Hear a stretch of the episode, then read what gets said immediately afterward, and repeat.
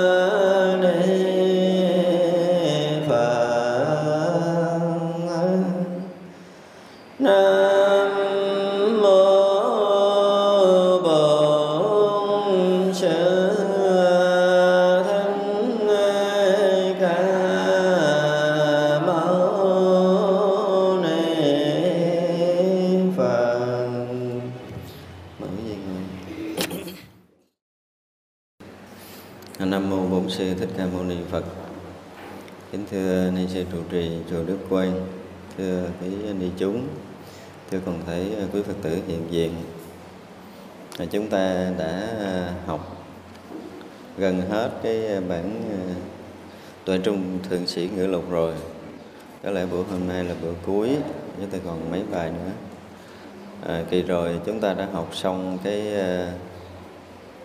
cái bài chợt tỉnh. Hôm nay chúng ta sẽ học đến cái bài kế tiếp là cái bài tự tại. Chúng tôi sẽ đọc cái bằng à, chánh văn trước. Bìm chuột không nhân mãi mãi xăm. Lui về già gửi chốn sơn lâm.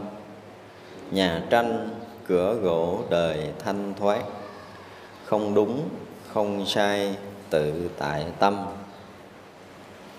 Ngài à, nói bài kệ tự tại tâm này này, câu đầu tiên Ngài nói là bìm chuột, không nhân, mãi mãi, xăm. Ở đây nó có một câu chuyện ngày xưa ở trong kinh đó. Có một người, có một cái chuyện ví dụ thôi, một chuyện ngụ ngôn. Thì có một người à, bị con cọp nó rượt. Thì cái ông này ông chạy chạy đến một cái giếng quan cái ông định phóng xuống giếng quan để ông núp con cọp đó thì ờ, khi phóng xuống qua khỏi miệng giếng rồi thì vướng cái sợi dây. Và ông đeo sợi dây đó để ông lánh nạn tức là tránh hai con cọp giữ ở trên. Thì cái sợi dây đó nó buộc ngang cái ờ, từ đầu bên đây qua tới đầu bên kia của miệng giếng. Ông đeo lòng thòng ở đó. Thì lúc đó lại có hai con chuột. Một con thì màu trắng, một con thì màu đen.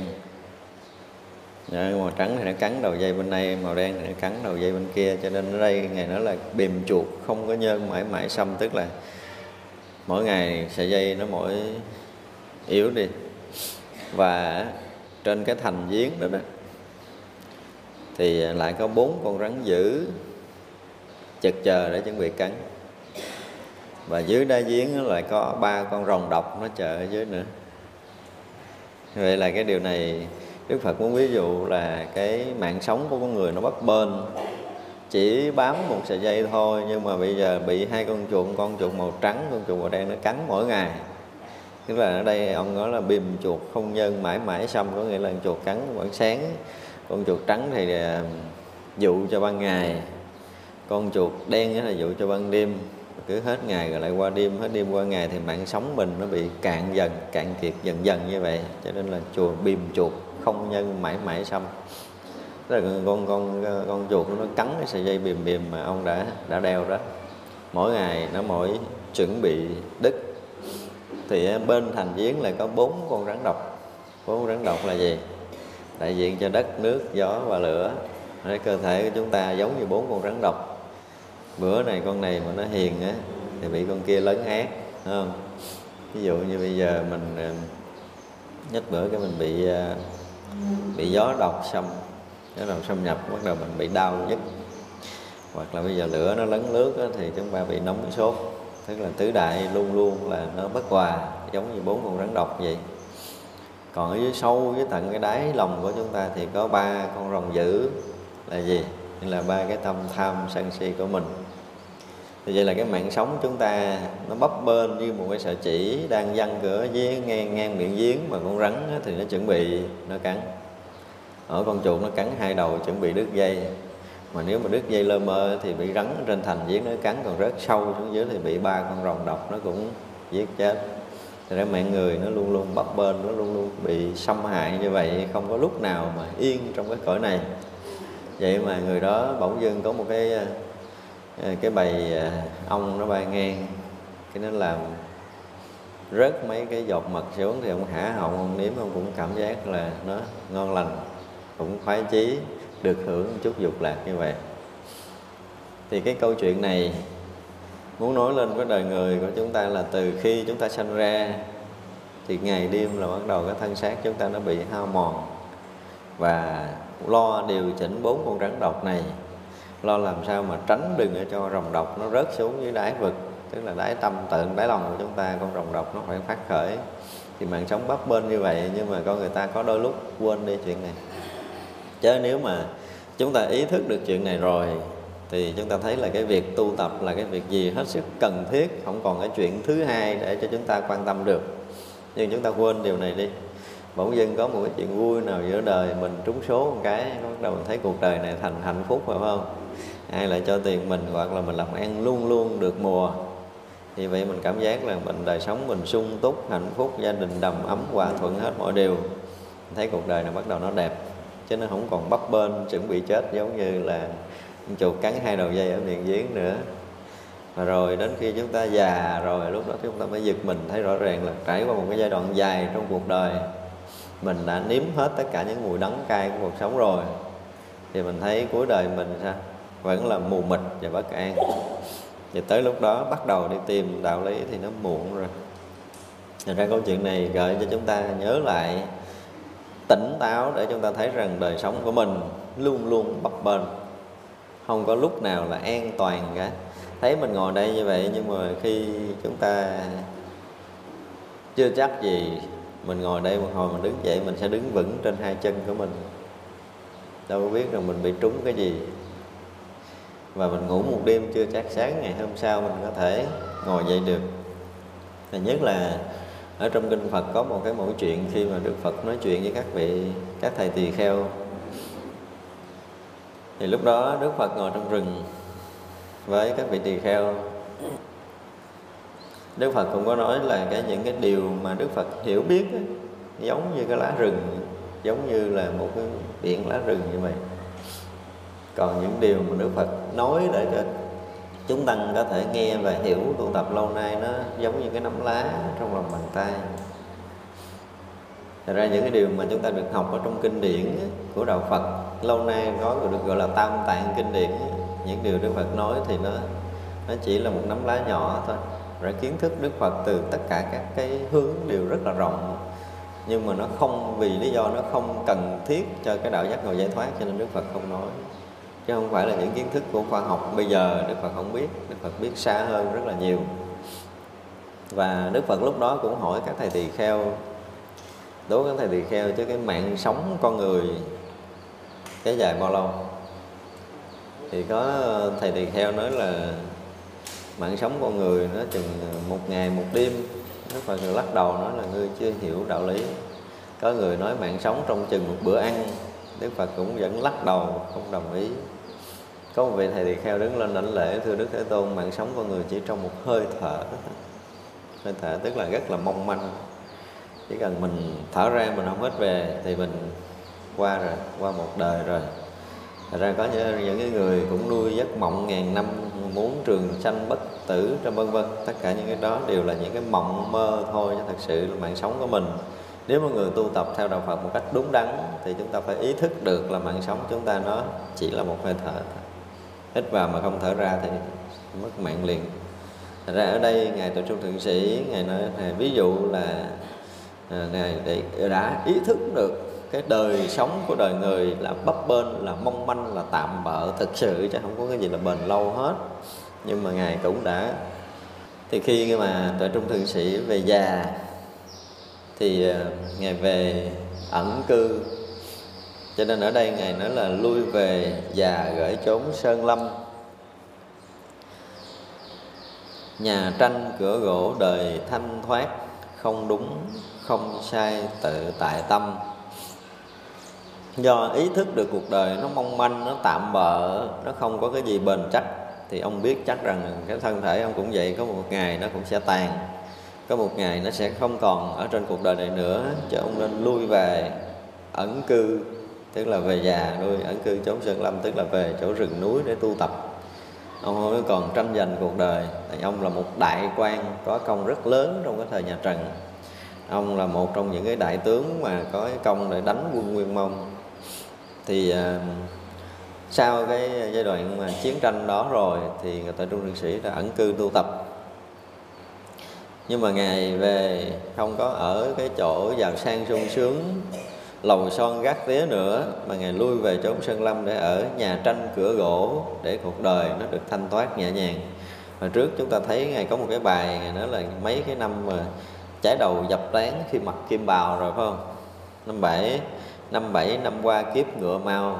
Tức là ngài đã đã thấy được cái việc mà còn mặc kim bào, còn làm đại quan thì đây dập đầu bể trán và suốt quá trình làm quan trước ở trong triều thì giống như là cái kiếp ngựa trâu thôi cho đến ngày nó không có sung sướng gì cả. Thì tới khi mà lui về à, gửi thân ở chốn sơn lâm rồi thì ở nhà tranh ở cửa gỗ nhưng mà thấy thực sự là bắt đầu thanh thoát nhẹ nhàng rồi. Thì cuộc đời có đúng có sai á không màng tới nữa. Sẽ hưng suy không màng tới nữa. Cho nên khi đó tâm hoàn toàn tự tại không đúng, không sai, tự tại tâm. Thì đây là một cái bài thơ để nói lên cái ngày ngày tuổi trung niên sĩ sau khi mà thoái ẩn, ngày tu tập. Và lúc này, cái việc mà đúng sai hay dở việc hai bên có không thành bại được mất với ngài ngài gần như tắt mất.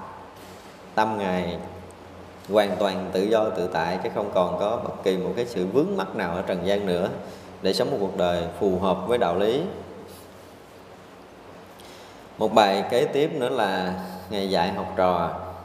Tuy là về ở sơn lâm, nhưng mà vẫn có người lui tới để học như hồi đầu chúng ta nói đó. Học trò của ngài không phải là cư sĩ bình thường, mà ngay cả tăng ni cũng theo ngài tuệ trung thượng sĩ để tu học.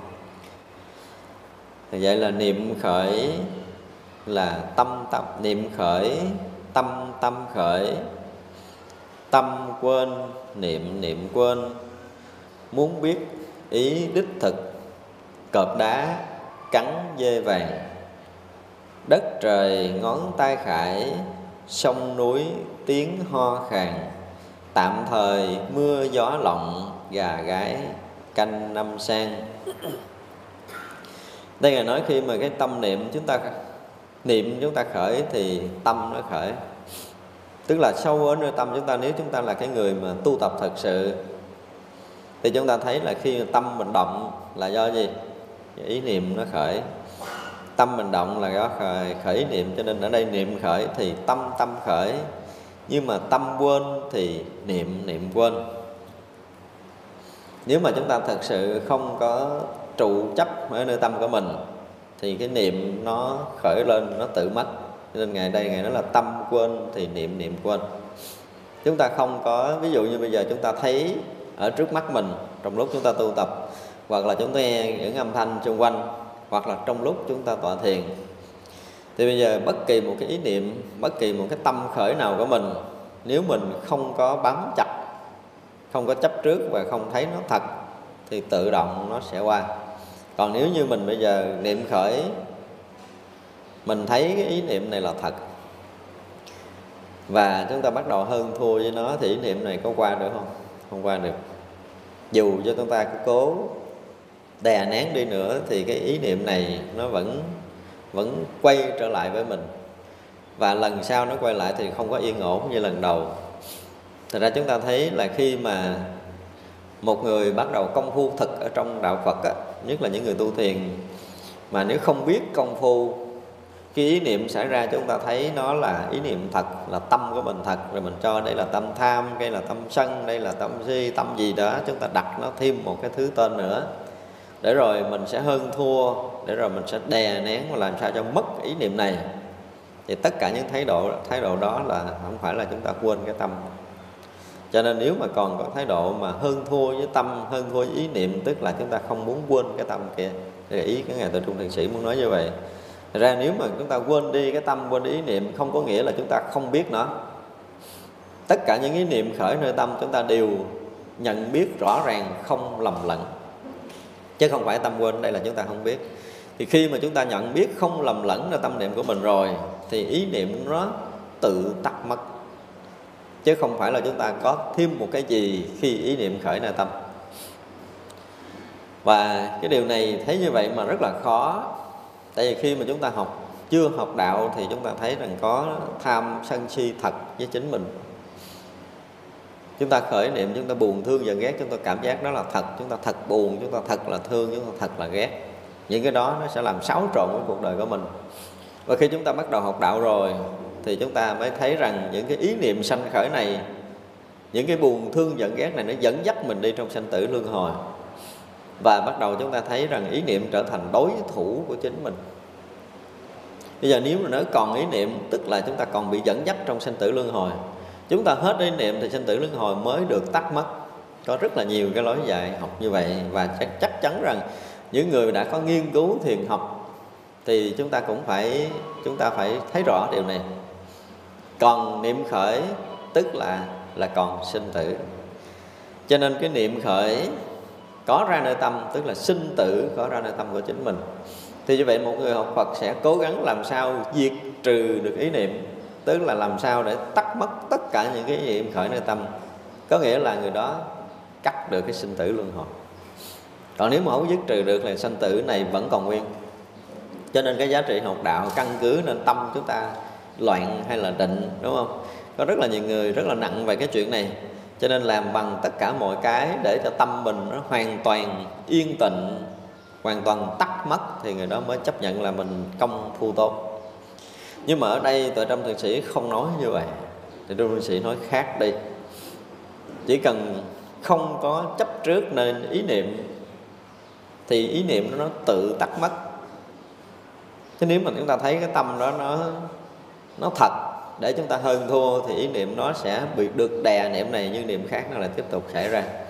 Ra khi một phen mà chúng ta thấy tất cả ý niệm nó là không thật, nó là ảo rồi. Thì lúc đó chúng ta sẽ thấy rằng cái ý niệm nó sẽ không còn có cái tác động để khuấy khóa nội tâm chúng ta nữa. Thì lúc đó công phu chúng ta mới thực sự đắc lực. Còn nếu không đó là chúng ta cứ ngồi thì chỉ biết hơn thua vọng niệm thôi.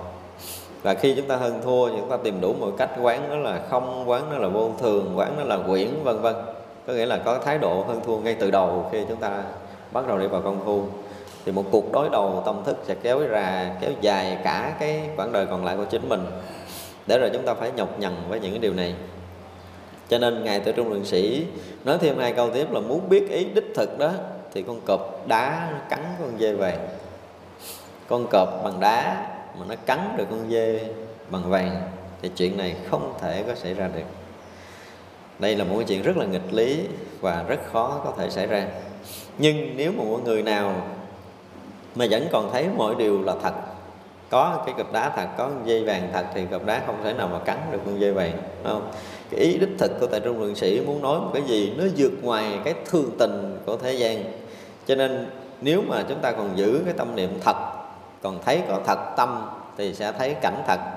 Thì còn thấy có mình thật, còn thấy có người thật, có ngã thật, có pháp thật thì cái diệu dụng để biến con cọp đá nó có thể nó cắn được con con dây vàng thì điều đó là một cái điều không thể có ra được. Đó là một điều tưởng tượng.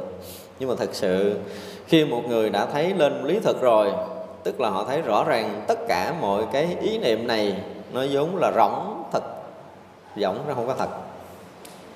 Nó giống là ảo cho nó không có thật. Để mình không phải hơn thua, không phải đối đầu trong lúc chúng ta dụng công thì chúng ta sẽ hay ra một cái lý thật. Lý thật đó là một lý thật rất là phi nghĩa, tức là cọp đá nó không thể cắn con dê vàng. Không có cái chuyện đó xảy ra trong đời. Ra chúng ta nhìn, chúng ta thấy cái kết quả là hai với hai là bốn, tức là việc có nghĩa đúng không? Giống như chúng ta nhìn thế gian này, nhìn cái bông này, nó đang búp như vậy, một ngày hôm sau nó sẽ nở ra, tức là việc có nghĩa có nghĩa có nghĩa là gì? Tức là khi mà chúng ta nhìn vào cuộc đời, chúng ta có ý niệm, chúng ta xác định nó là một cái điều gì đó, chúng ta khẳng định nó một điều gì đó, chúng ta có thể định nghĩa nó được, chúng ta có thể khái niệm nó được. Chúng ta thấy nó là có, chúng ta thấy nó là không, có nghĩa là nhìn cuộc đời nó bắt đầu có ý nghĩa nơi tâm của chính mình. Mà việc có ý nghĩa, có nghĩa là chúng ta thấy tất cả các pháp là thật. Cho nên chúng ta mới gá tâm mình vào đó. Mình thấy là có, là không, là đúng, là sai, là hay, là vỡ, là dở. Thì như vậy là chúng ta đã thấy lệch lạc vấn đề. Thật sự khi một người thấy được cái việc này, thì một phen tất cả cái tam giới này đều rỗng toét cái phút giây họ thấy đến lẽ thật. Trần gian này nó hiển lộ tất cả những cái hình tượng đó, nơi tâm, nơi mắt của cha chúng ta chứ không phải là không có. Nhưng mà lúc nó hiển lộ đó, nó hoàn toàn không có nghĩa, không có nghĩa thật, không có nghĩa lý thật nếu bây giờ mình thấy có mình, tức là có nghĩa lý thật, mình thấy có vật, tức là thấy có nghĩa thật. Và khi thấy một cái sự vật nào mà có nghĩa, tức là tâm chúng ta đã đã dính. Ở đây cho nên ngài tự trung luận sĩ ngài nói rất là khéo, muốn biết ý đích thực kia thì cọp đá cắn dây vàng, chuyện này có không? Không có. Cọp đá không bao giờ cắn dây vàng được. Có nghĩa là muốn thấy được một sự thật thì muốn biết được đây cái ý thật này, muốn biết được đến cái chỗ tận cùng của đạo lý này thì đời sống này nếu còn một phút giây nào đó chúng ta thấy trần gian này là có nghĩa lý, có giá trị thật. Một phen nào đó chúng ta thấy có một cái gì thật ở trong trần gian này, thì phen đó lúc đó là lúc mà chúng ta đã thấy lòng cho nên muốn thấy cái nghĩa đích thực của vạn pháp, cho phen tâm chúng ta không còn nương gá với trần cảnh được. Giống như ngày xưa, khi mà ông bàn long quẩn đi hỏi đạo thì ông có hỏi một cái câu rất là đặc biệt mà chúng ta ít để ý. Không để ý tới câu này, chỉ để ý tới cái chuyện ủng ngộ thôi. Ông hỏi một câu là thế nào là người chẳng cùng vạn pháp làm bạn? Có một cái người nào mà không cùng với vạn pháp làm bạn lữ đó là cái thắc mắc của tự trung thiền sĩ. Của của ông bạn long quẩn. Bạn long quẩn khi học đạo thắc mắc câu này ông đi mới hỏi các nơi tức là khi mà ông thao thức, ông sẽ tìm được một con người không cùng văn pháp làm bạn, có nghĩa là không có dính mắt với trần cảnh này nữa. Đối với dạng pháp, nó không làm bạn, nó không mới kết nối được, nó không có liên hệ được, tức là nó sẽ không dính mắt tất cả dạng pháp. Tức là ông tìm cái chỗ đích thật, chứ không phải là mỗi người bình thường. Mà long vẫn khi lại tìm gặp ngài mã tổ. Thì cũng hỏi câu đó. Mã tổ nói khi nào mà ông hả, không ông hốt một ngụm mà hết cái sông tây giang là ta sẽ về ông mà nói. Thì lúc đó ông bàn long quẩn này ngộ ra. Ông thấy được cái chuyện này. Và không phải hốt một cái hết sông tây giang mà hả họng hốt một cái nó hết tam giới này. Ông thấy ra được một cái người mà đã nắm bắt được tam giới này. Ông thấy ra được một cái người mà đủ sức để có thể ngậm một cái nuốt cả tam giới này. Nhưng mà không dính. Mà không hốt vô bụng nhưng mà họ dính ngài nhận ra. Như vậy là ông bàn long quẩn khi đi học đạo cũng thao thức cái chỗ này. Thì ở đây nếu mà chúng ta thể nhìn thấy trần gian này còn có một chỗ để có thể dính. Khi thấy có trần gian này, tức là có chỗ để chúng ta dính. Khi thấy có một cái đối tượng, tức là đã có mình, tức là theo tinh thần kinh trung can thì chúng ta có đầy đủ tứ tướng, có ngã, có nhân thì sẽ có chúng sanh, có thọ giả thì sẽ sẽ có sinh tử luân hồi cho nên một cái chuyện mà muốn thấy được lý thực thì cái chuyện lý thực đó chính là con cọp đá cắn con dây vàng. Thì chúng ta không thể tìm ra được cái chuyện này ở đâu, trong tam giới này cả, không có con cọp đá nào cắn được con dây vàng cả. Với chuyện vô nghĩa. Nhưng mà không phải là một cái người thiền sư dạy chúng ta vô nghĩa đến mức độ mà chúng ta hoàn toàn ngu dốt, chúng ta hoàn toàn không biết cái chuyện gì về tầng thể này. Không phải như vậy. Mà ý ngài đại trung sĩ nói, nếu mà chúng ta thấy có một cái gì đó nó thật, nó trần gian có một gì đó mà chúng ta có thể khẳng định hoặc là chúng ta phủ định được, chúng ta chấp nhận hoặc là chúng ta từ bỏ được, thì lúc đó chúng ta không thể thấy được cái ý thực này. Đó là lời dạy rất là đặc biệt của ngài tự trung thượng sĩ. Nhưng mà có rất là nhiều người có thể hiểu lầm ở cái câu nói này. Tại vì có một số người học thiền lại cho rằng đó là thiền sư hay nói cái chuyện mà vượt ngoài ngôn ngữ, tức là nói chuyện không cho chúng ta hiểu nói chuyện cho chúng ta hiểu. Vậy vậy là khi thiền sư nói chuyện, chúng ta không hiểu là đúng. Đừng có đem cái đầu ra để chúng ta hiểu gì là đúng, hiểu được cái ý của thiền sư. Nhưng mà thật sự như vậy không thể hiểu được đâu. Giống như là chúng ta thấy cái câu khai thị của ngài lục tổ huệ năng. Sau khi nhận nghi bác từ ngũ tổ rồi, thì à, ông trên đường đi về phương nam theo lời dạy của ngũ tổ. Thì lúc đó trong đội chúng hay rượt theo điều này chúng ta có nói trong bản pháp hoa đằng kinh đó. Rồi chúng rượt theo rồi cuối cùng huệ minh rượt kịp. Huệ minh là người rượt kịp. Sau khi rượt kịp đã thấy ngài lục tổ huệ năng để cái bát và cái y ở trên cái phim đá. Huệ minh mừng quá, chạy nó ôm cái y và bát. Nhưng mà ở trong kinh gọi là ôm không nổi, dở lên không nổi. Thì ở chỗ này có rất là nhiều bàn luận về cái ý này nhưng mà riêng chúng tôi có nói, có kiến giải cái đoạn này ở trong bản pháp bản đăng kinh. Huệ Minh không có phải là một người ham ngôi vị làm tổ có thể giành giật mà được. Sâu trong lòng Huệ Minh. Không có điều này. Rượt theo luật tổ Huệ Năng thì cũng không phải vì cái tâm muốn giành giật hơn thua ngôi vị tổ thứ sáu, mà sâu trong lòng Huệ Minh là cái chuyện khác. Thành ra bỏ hết tất cả đầu chúng để rượt kịp Huệ Năng rồi. Cứ nghĩ rằng mình chụp được y bát, mình cầm được y bát, thì mình sẽ là tổ. Đúng không? Cho nên khi Huệ Minh đã vượt kịp lục tổ huệ năng và thấy y bát đó, lai hai tay bưng lên nhẹ nhàng, đâu có chuyện gì khó đối với một võ tướng như Huệ Minh. Nhưng mà khi ôm y bát lên tay rồi đâu thấy gì đâu. Đâu thấy gì là tổ trong đó đâu. Thì ở trong cái câu của nhà thiền gọi là thừa đương không nổi có pháp lớn chứ không phải là bưng không nổi, có nghĩa là bưng y bát lên khỏi cục đá không nổi, nó bị dính xuống đá chúng ta đừng có hiểu lầm như vậy. Mà khi đó huệ minh ôm y bát lên tay rồi có thấy cái gì là tổ đâu cái này cũng là y bát là một vật vô tri, thì có cái gì là tổ trong này? Cho nên lúc đó đó, huệ minh mới bắt đầu kêu lên, nhân giả nhân giả, tôi đó là gì pháp chứ không phải gì y bát rõ ràng là ông cứ nghĩ rằng cái người mà được truyền y bát người được cầm mấy bát trong tay là nghiễm nhiên sẽ thành tổ. Ông cứ nghĩ vậy cho nên ông rượt cho kịp. Nhưng mà cuối cùng cầm mấy bát lên thấy không có gì. Cũng là một cái vật bình thường thôi. Đối với một người chưa ngộ đạo thì bác đó là vật bình thường. Và suốt quá trình chạy thì ông nôn nóng để được gặp mấy bác vì nghĩ rằng chụp giật được là chắc chắn sẽ làm tổ chứ không có chuyện khác. Nhưng mà ông giật mình khi ông đụng tới ấy bác. Ông bưng ấy bác lên. Ông thấy không có gì trong đó lúc đó ông mới thấy rằng cái giá trị của một cái người nhận y bác không phải là ôm y bác trong người, giữ y bác trong người, làm chủ y bác này mà là một chuyện đặc biệt khác rồi. Chứ không phải là chuyện đó. Vì vậy khi mà ông cầm y bác lên, ông thấy chẳng có gì, ông mới kêu lên là nhân giả nhân giả, ta tới đây vì pháp chứ không phải vì y bác. Lúc đó lục tổ chúng ta bước ra. Nói nếu mà ngươi di pháp mà tới thì ông phải dứt bật các duyên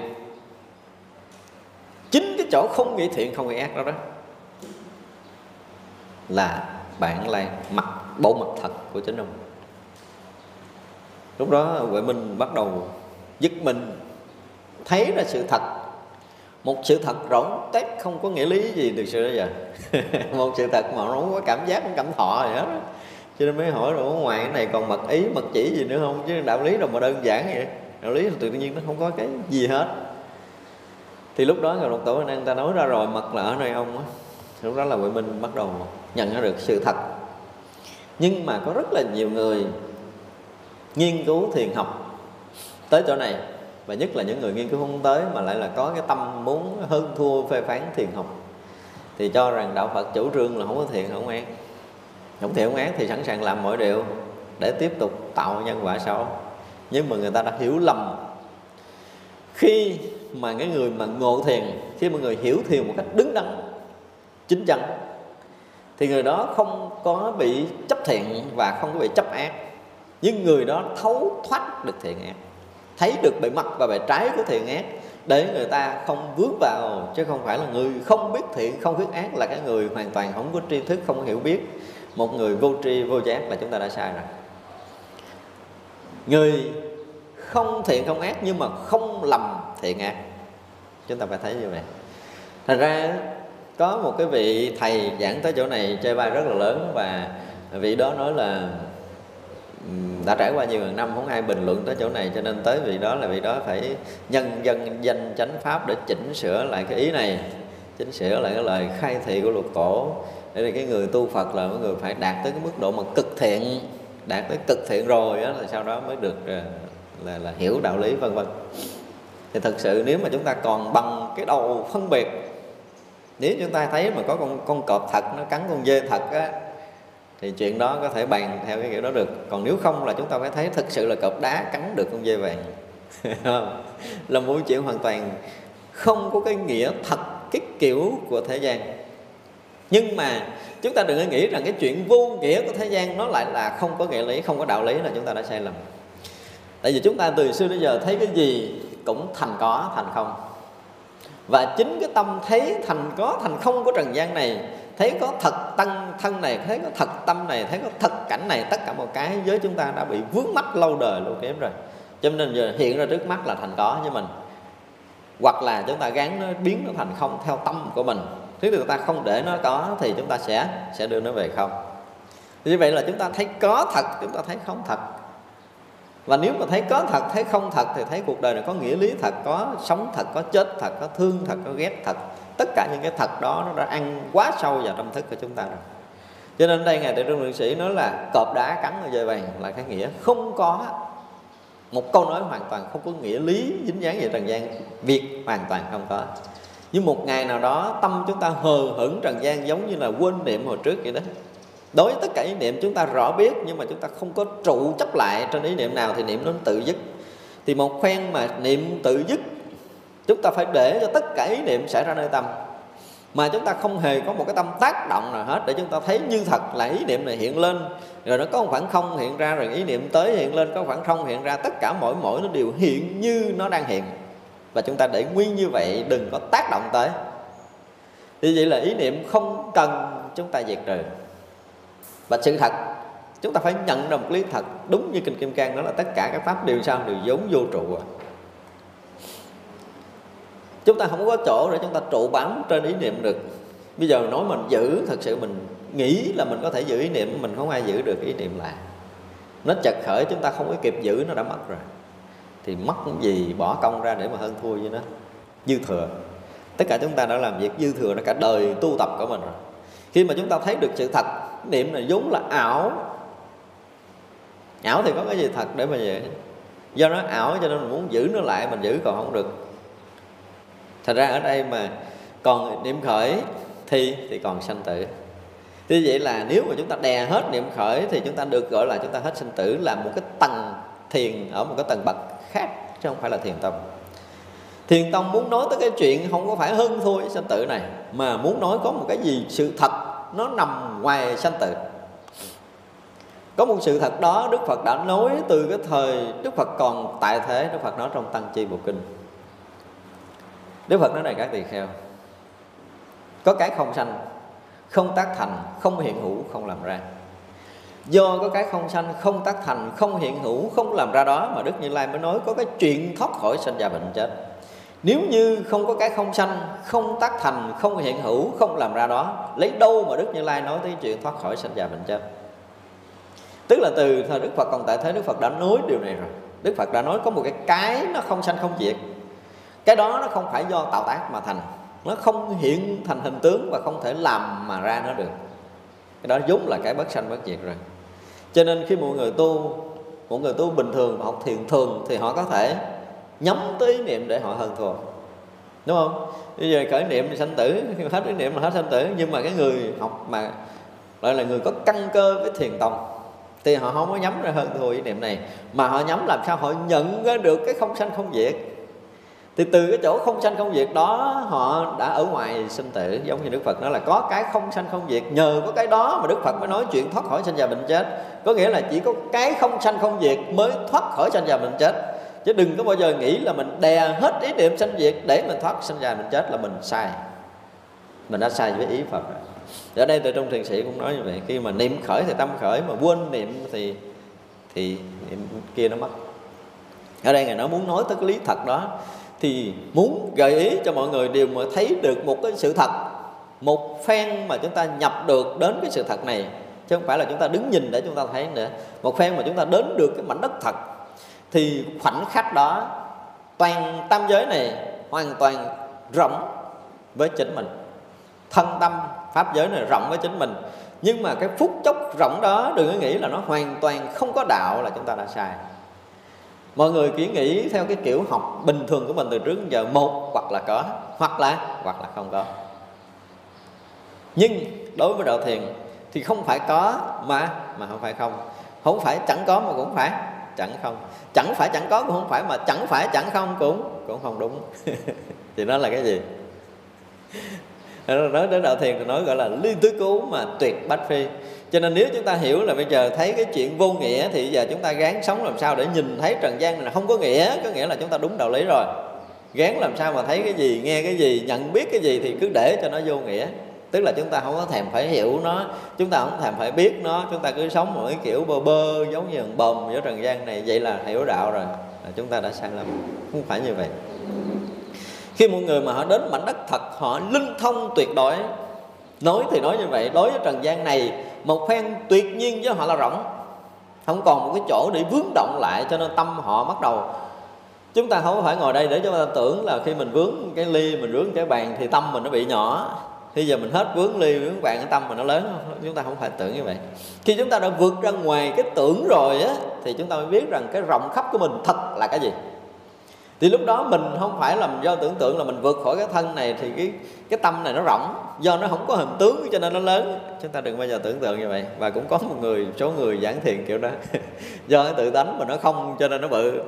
Cho nên cái có thì nó có hình tướng cho nó bị hạn hẹp. Không phải như vậy. Cái đó là cái chuyện có, không có tâm thức so sánh thôi khi nào chúng ta vượt tầm của so sánh phân biệt, thì chúng ta lúc đó mới hòa nhập vô cái chỗ mà vô phân biệt rộng khắp thật sự. Và chính cái chỗ rộng khắp thật sự đó mới thật là tâm của chính mình.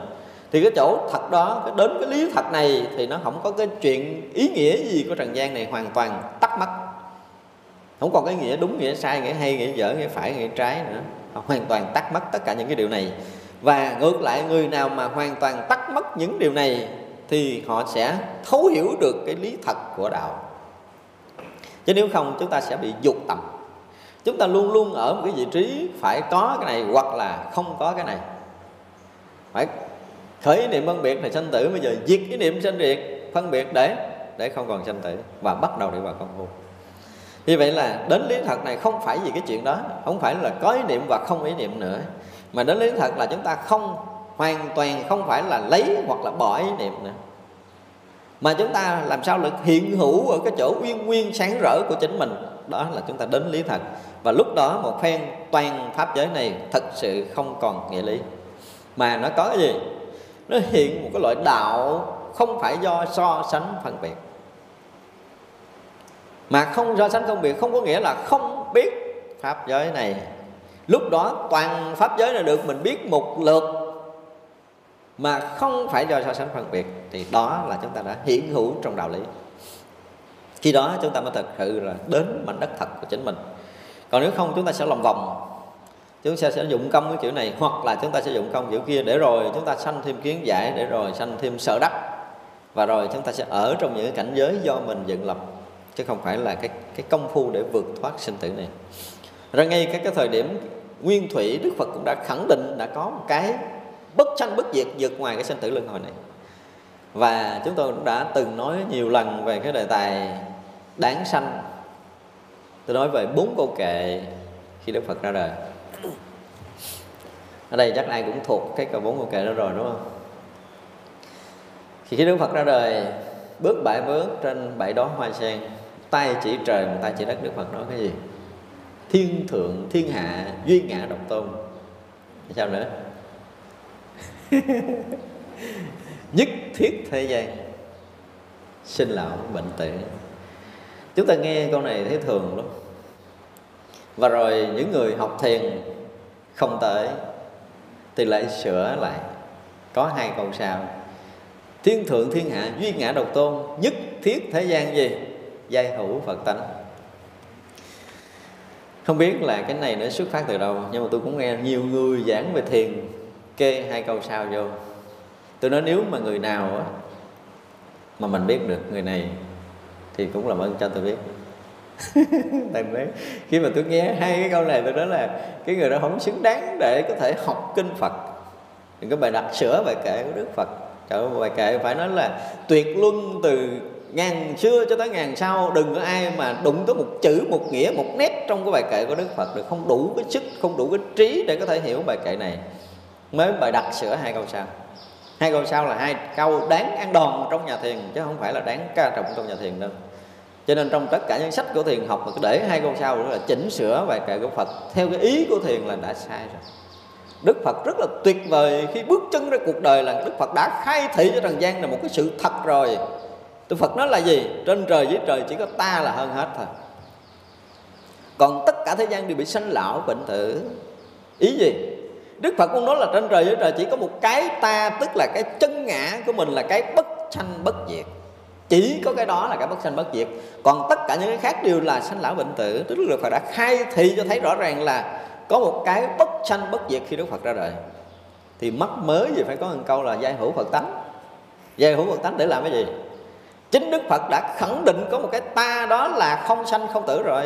Giai hữu Phật tánh vô đó là, là dư thừa không cần thiết và chính cái người nói câu này là người đó không hiểu được ý của Phật.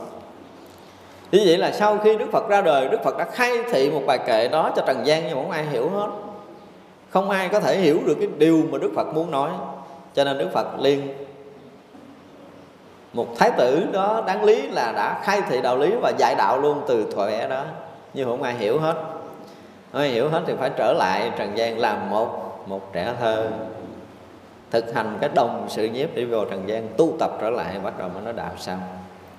cho nếu như ngay phút đó có một vị chư thiên cõi trời nào ngộ hoặc một người nào cõi ta bà nào mà ngộ được cái bài kệ của đức phật thì chắc là thái tử sĩ đạt ta sẽ thuyết pháp từ thời bé luôn, chứ không phải đợi tu tập một thời gian nữa đâu ra khi mà chúng ta thấy cái lịch sử của một bậc giáo chủ ra đời, một cái mở miệng của họ không phải nói chuyện tầm thường Thật ra chúng ta thấy khi mà chúng ta học Phật cho sâu rồi á, Mình mới thấy là từ cái hệ thống kinh điển nguyên thủy cho tới Đại Thừa Phật giáo, tới Thiền Tông và Tịnh Độ, Không hề có một cái chút nào sai biệt. Để cho nên chúng ta học, mình nếu chúng ta theo hệ thống nguyên thủy mà chúng ta chê bai thiền tông, chứng tỏ rằng chúng ta không hiểu đạo Phật muốn nói. Chính Đức Phật ngay câu nói đầu tiên là Đức Phật đã dung nhiếp hết tất cả tông phái của Phật giáo sau này. Và cả đời hành đạo Đức Phật Đức Phật cũng muốn nói trong vòng của bốn câu kệ đầu tiên mà Đức Phật ra đời mà thôi. Đức Phật không có nói gì khác hơn điều này nữa. Đức Phật muốn cho tất cả thế gian đều nhận ra được cái bất sanh bất diệt. Muốn cho tất cả thế gian đều thấy được là tất cả thế gian này đều đều sanh lão bệnh tử. Sanh già bệnh chết đều là vô thường. Chúng ta coi tất cả những cái bài giảng của Đức Phật Từ cái hệ thống kinh điển nguyên thủy cho tới Đại Thừa, Đức Phật cũng đều nói tới cái điều này.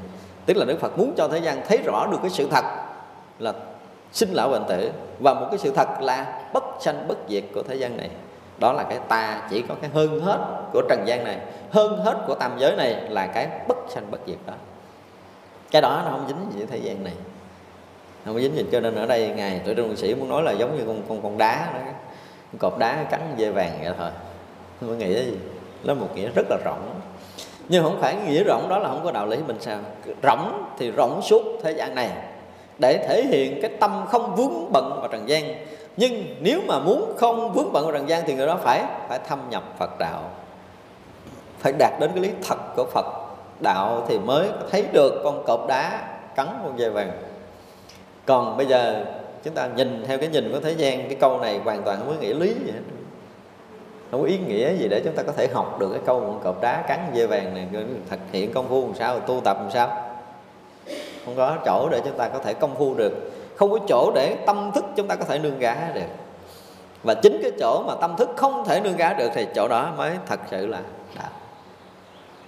Và bây giờ chúng ta đụng đâu là chúng ta nương đó, đụng đâu là chúng ta dính đó, đụng đâu là chúng ta gá đó. Cho nên là chúng ta luôn luôn dùng cái tâm nương gá đó mà che chắn cái đạo thật của chính mình. Chứ không phải là do chúng ta vô minh nhiều đời mà mình không thấy được đạo, không phải như vậy mà do chính mình mình luôn luôn đến với tất cả sự vật, sự việc là mình có một cái gì đó nó trắng phía trước đó. chúng ta chưa bao giờ để cái tâm chúng ta rỗng để tiếp thu mọi điều, đúng không ví dụ, bây giờ chúng ta, ngay cả khi chúng ta nghe buổi giảng này, thì cũng có một số người là với cái tâm rất là muốn chia sẻ với nhau trong pháp hội này. Nhưng cũng có số người muốn coi cái ông thầy này ông giảng có giống với kiểu tôi học thiền lâu nay giống kiểu tôi tu lâu nay không? Sư phụ tôi là rất là ghê gớm rồi con thầy nào cũng giảng trúng không mà chấp nhận còn nếu không thì thôi. Ví dụ vậy chúng ta đã có cái tâm đó rồi. Cho nên mỗi một lời giảng của một vị giảng sư là mình ờ, à, có thấy ông này muốn giảng câu này trúng với thầy mình nè câu này sai nè câu này chưa phải nè câu này gần trúng rồi nè câu này sai hơn nè. Ví dụ vậy chúng ta luôn luôn nghe pháp cái kiểu này và chính cái này làm cho chúng ta không có tiếp cận được với đạo. Và luôn luôn không phải là buổi giảng này mà luôn luôn ở trong đời sống của chúng sanh đều có cái này cả. Ví dụ như ngày hôm nay chúng ta chuẩn bị tiếp một khách nào đó, khách quý nào đó, thì đêm nay mình phải suy nghĩ là mình gặp ông này, mình sẽ nói câu gì? Và ông nói câu đó, mình sẽ nói tiếp câu gì? Nói câu kia, thì mình sẽ nói cái gì đó. Luôn luôn chúng ta chuẩn bị cho cuộc đời của chúng ta mỗi như một mớ gì đó. Để rồi khi gặp khi tiếp duyên xúc cảnh là chúng ta sẽ đầy những cái kiến thức đó chúng ta đem ra chúng ta xài. Chưa bao giờ chúng ta thật sự vô tư tiếp duyên xúc cảnh. Cho nên ngày lâm tế ngài nói một câu rất là hay. Từ khi mà chúng ta hành, ta hành đạo tới ngày hôm nay chưa thấy có một cái kẻ thân cận nào tới. Chỉ toàn là cái bọn nương cỏ dựa lá tới đây mà thôi. Không thấy người nào thật tới trên chỉ toàn là những người nương cỏ dựa lá thôi tức là tới ngày lâm tế thì không có hỏi một câu kinh này thì cũng sẽ hỏi một câu đạo kia, không có dẫn một câu của thiền sư thì cũng phải dẫn một câu gì đó. Để hỏi chứ chưa bao giờ là bằng tất cả những tâm cầu đạo mà hoàn tắt mất tất cả những kiến thức để mong một vị thiền sư khai thị cho mình bằng cái tâm rộng của mình. Chưa có. Cho nên ngày lâm tế cũng than là pháp hội, ít có gặp. Thì không có nương kệ kinh thì nói chuyện lấy cái gì để nói. Không có cái gì thật để hỏi, không có cái gì thật để nói hết. Thì chỉ là cái nương nương cỏ dựa lá, nương trên kiến thức để mà đi học đạo. Ngày nói tiếp, đất trời, ngón tay khải, sông núi tiếng hoa khàn. Tức là khi mà mình đạt tới cái sự thật đó rồi ha, thì trời đất này chỉ cần khải ngón tay cái là sao? Là là chấn động. Sông núi chỉ cần kho một tiếng thôi là rung động. Tức là nếu mà chúng ta giờ chúng ta có thể tưởng tượng theo kiểu này. Chúng ta tưởng tượng như là cả một cái vũ trụ này giống như một cái cái mảnh lưới được đang chặt vậy. Chúng ta đụng một cái mối lưới này nó sẽ sẽ rúng hết toàn bộ mảnh lưới khắp hư không vũ trụ này. Đó là cái chuyện mà có hình tướng nhưng chúng ta muốn nói tới cái chỗ mà rỗng lặng mênh mông của mình á cái chúng ta muốn nói tới cái chỗ hư không nó không có ranh vứt. Cho nên cái sự mà mà cử động của mình, một cái chút động tâm của mình ngay tại đây. Thì mình thấy là tâm mình khởi bình thường quá, hoặc quá là mình cũng giận bà nào đó một chút, hoặc là mình nhớ ông nào đó một tí, hoặc là mình thương một người nào đó, chuyện bình thường. Mình thấy với một cái tâm phàm phu của mình, chuyện là chuyện quá bình thường đi. Cho nên mình ờ, có tiếp duyên, tiếp chuyện thì thôi, còn không có thì mình được quyền mình khởi nghĩ chuyện này chuyện kia. Mình được quyền nghĩ tốt, nghĩ xấu người kia, mình được quyền chê bai bình phẩm, mình được quyền hận thù, nó tâm mình, ai biết đâu. Và nghĩ rồi mình nghĩ vậy rồi nó cũng qua, nó cũng chẳng có cái gì nhân quả trong đó. Nhưng chúng ta mới thấy, nếu chúng ta hiểu biết về một chút khoa học thôi, thì chúng ta mới thấy rõ ràng là mỗi một cái tác ý của mình nó là nó nó tạo thành nhân quả tốt, nhân quả xấu cho chính mình vì sao? Vì ví dụ như mình nói đây để ra tạo thành âm thanh thì nó trở thành cái dao động sóng âm rộng lớn để cho mình có thể nhận biết với nhau trong cái pháp hội này. Nhưng mà cái dao động của sóng thức của chúng ta cũng là một sự rung động sóng âm nữa. Mà sự rung động này nó tạo thành một cái loại khí trực hoặc là thanh tùy theo ý nghĩ của chính mình. Nếu mà mọi người mà giác ngộ giải thoát á, ngồi một chỗ thôi, toàn bộ ý niệm giác ngộ, giải thoát của họ phát khởi nơi tâm đó. họ nghĩ về, họ nhớ về cái điều gì, toàn là cái ý niệm giác ngộ, giải thoát, thì chuyện đó nó sẽ tạo thành một cái vùng từ trường rất là trong lành cho cái vùng họ đang ở. Ra chúng ta tới một cái ngôi chùa, có một người thực sự tu tập. Chúng ta có một cái cảm giác gì đó mà mình không có diễn tả được nơi tâm. Tự nhiên bước vô cổng chùa mình nghe có một cái gì nó an ổn lạ thường lắm, không khí này mình giống như nó bị được thanh lọc để nó thanh trong rồi đó còn những ngôi chùa hoặc là những nơi tập thể mà không có người tu tập. Chúng ta ví dụ như là cái chùa này thôi, giờ mình đóng hết cửa lại, đóng kín cửa lại hết. Trong này mỗi một người tác ý muốn giết người kia, muốn đâm người kia, muốn chửi người kia, muốn mắng người kia, muốn làm cho người kia đau khổ. Tất cả chúng ta đều tác ý như vậy trong cái phòng kính này. Một hồi thế nào cũng có người ngộp thở và xỉu đi. Thì lúc đó chúng ta mới thấy tác động của ý nghĩ này nó như thế nào cho nên khi mà lúc chúng ta vắng người mà chúng ta có tác ý xấu, tức là chúng ta sẽ sẽ đưa ra vũ trụ này một cái sự rung động từ trường, một cái khí trượt xấu, nó làm xấu đi cái vũ trụ chung quanh chúng ta đang ở. Nó làm ô nhiễm vũ trụ này, chứ không phải là không có. Thì mỗi người tác ý xấu tham sân, mỗi người tác ý xấu hận thù, mỗi người tác một ý không lành, thì cái phát sóng màu đen, phát sóng màu nâu, phát sóng ngột ngạt đó bắt đầu nó ra vũ trụ này. Và nó khi mà nó chinh chạm đến những cái tầng cõi mà nó phù hợp tương ưng để nó nó tiếp nhận, nó đụng chạm tới những cái tầng sóng này, nó sẽ bị đau khổ và bức bách. Thì phước chúng ta tổn giảm do chuyện này. Chúng ta bị ảnh hưởng với những cái cõi giới nào đó thì chúng ta không biết. Có những cái cõi nó bị bị tác động bởi những cái dùng tư tưởng này, nó bị đau khổ. Còn những người tu tập tốt bằng cái tâm thanh tịnh và phát khởi cái từ tâm thì cái đó trở thành một cái nào loại năng lượng sáng bắt đầu đi vào vũ trụ này. Nó tạo thành một sự rung động và kết nối sự rung động khác đến những cái loài chúng sanh mà nó đang bức bách, đau khổ. Nó chạm tới một cái là tự nhiên nghe mở toan nghe nhẹ nhàng, nghe thanh thoát, nghe yên ổn là người này có phước. Do đó tại sao mới nói một câu là niệm phật một câu là sao? Phước hằng hà sa số, đúng không?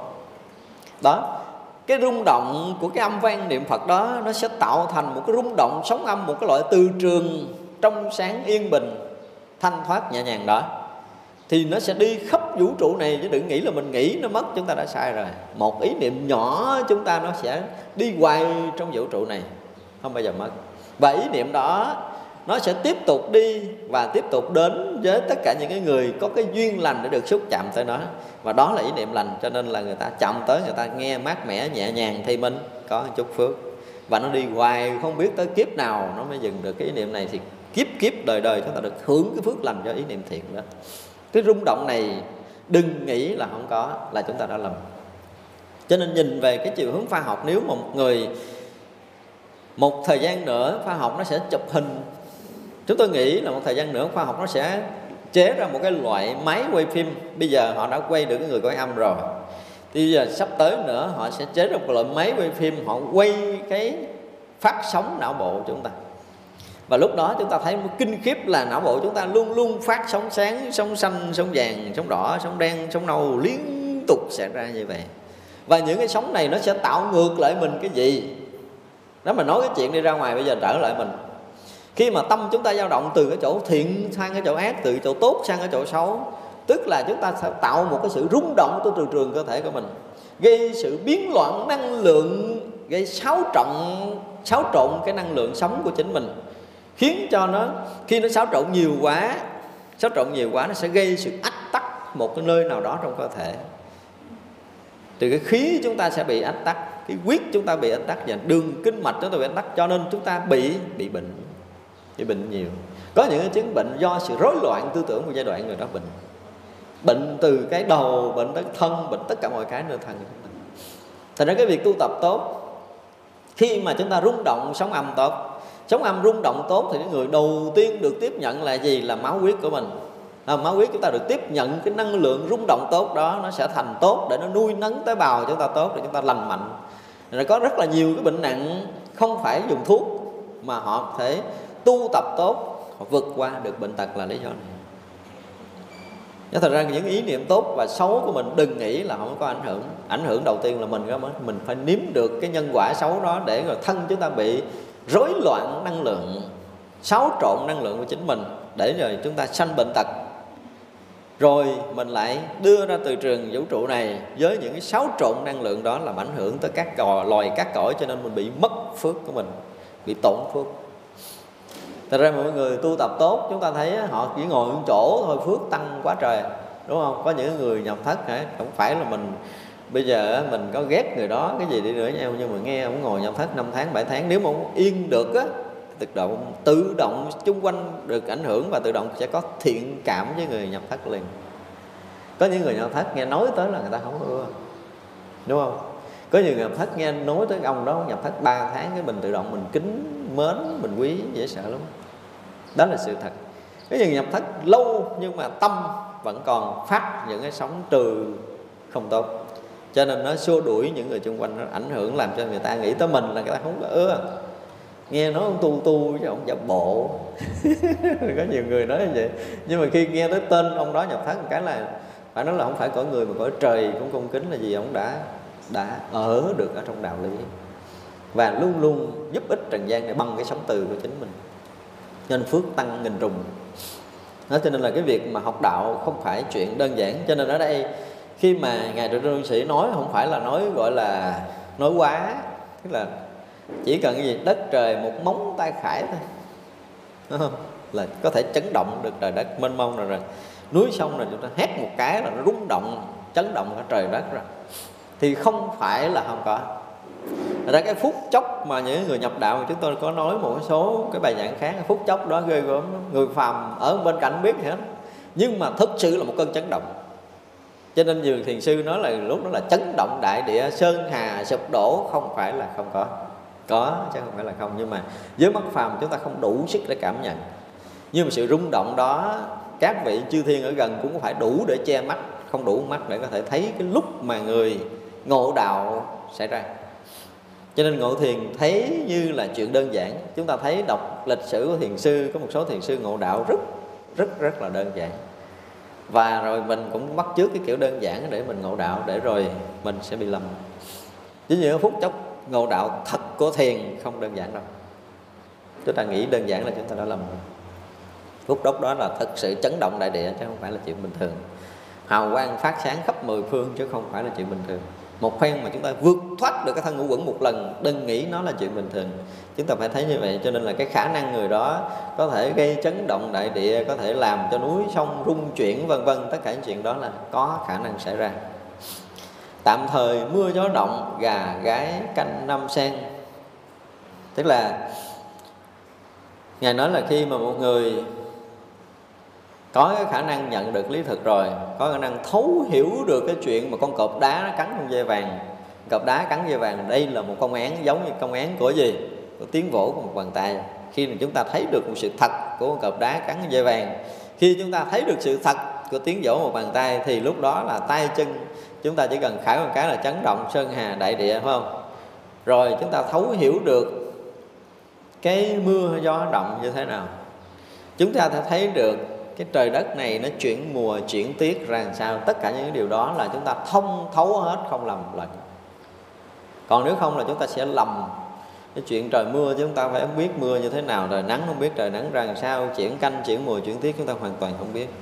Nhưng mà khi một người biết được chuyện này rồi thì cái sự thật rung chuyển của trời đất này, cái sự thay đổi khí hậu, thời tiết, tất cả mọi cái họ đều thấy đến lý thật của nó không lầm lẫn. Dù là thời tiết nhân duyên ở bên ngoài cho tới cái những cái xảy ra nơi tự tâm là người đó đều thấu thoát không lầm lẫn. Sang một cái bài mới nữa. Bảo tu nghiệp tây phương. Tức là nghe những người mà tu tịnh độ nghe cái câu gọi là nghiệp tây phương thì nghe hơi bị sốc quá nha. Nhưng ở đây cái bài kệ ngày như thế này. Thân báo di đà ở nội tâm, đông tây nam bắc pháp thân trùm bầu trời chỉ thấy vầng trăng lẻ, trong vách đêm thu cả biển chùa.